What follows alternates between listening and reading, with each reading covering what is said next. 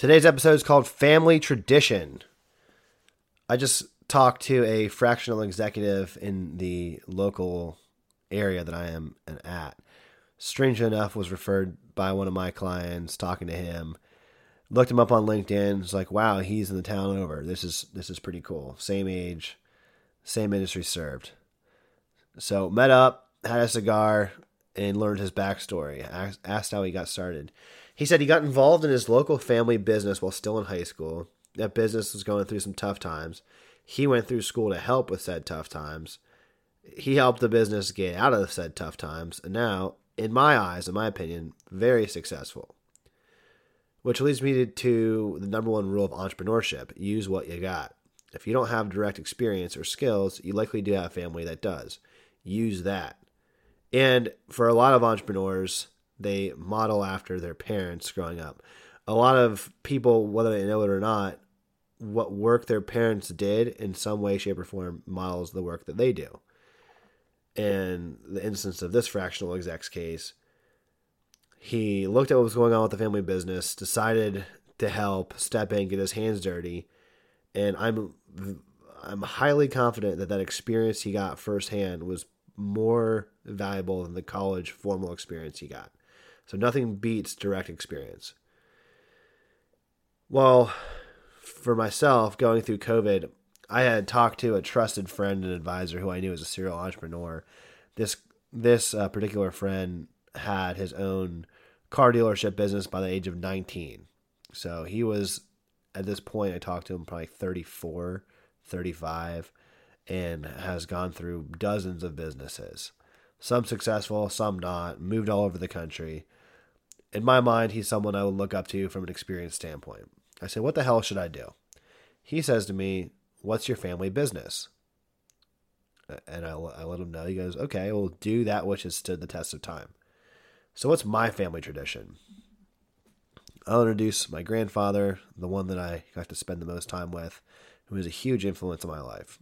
So, Wendell was a farmer who did well enough in school, followed his older brother's footsteps, went to the United States Naval Academy, graduated from there, became a fighter pilot. Loved doing that high adrenaline. Think Top Gun before that was a thing back in the day. It was peacetime, so didn't see any live action in between World War II and Vietnam.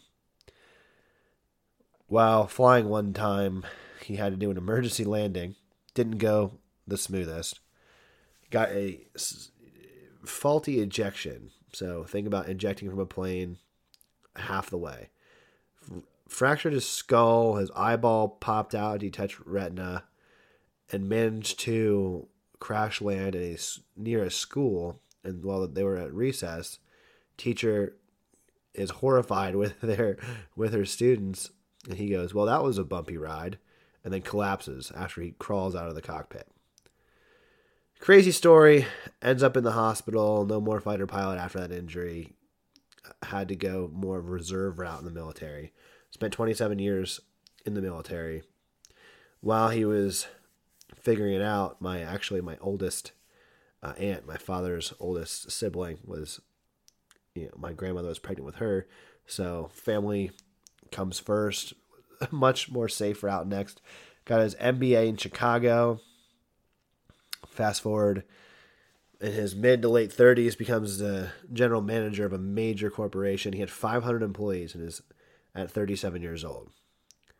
Fast forward later, my father's in school. He remembers one time the union formed in the business my grandfather was running, and they tried to burn down their house. So the police came and they didn't move. They busted up the union and said, knock this shit off. Um, but shortly after that, there was a time period in between. So the next step, he left corporate America and took over small business as a president. He had an established track record. I would say he was overqualified for serving the family business. Became president of one of our family businesses on my grandmother's side. Ran that for a while. Uh, then I, I become born. And he started in real estate around the time I was born. He specialized in commercial because it was more uh, at the time more of the business to business side of things.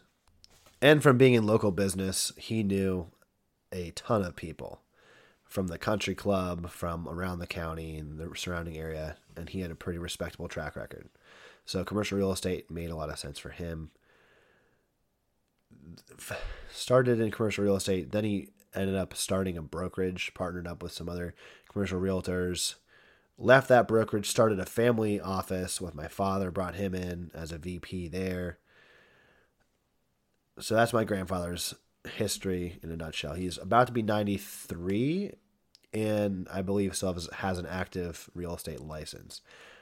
Most of his former partners and clients are dead, understandably so, but he still loves to hop on the MLS and search around. All right, my father John. Bit about him. He was a quarterback, all star, all county quarterback from Manheim Township, local Lancaster legend. Funny story about that. I was in a sauna at Universal Athletic Club one time, and a guy asked me my name. He said, Are you related to John Stockdale? I said, Yeah. He goes, Oh, man, he was one badass quarterback.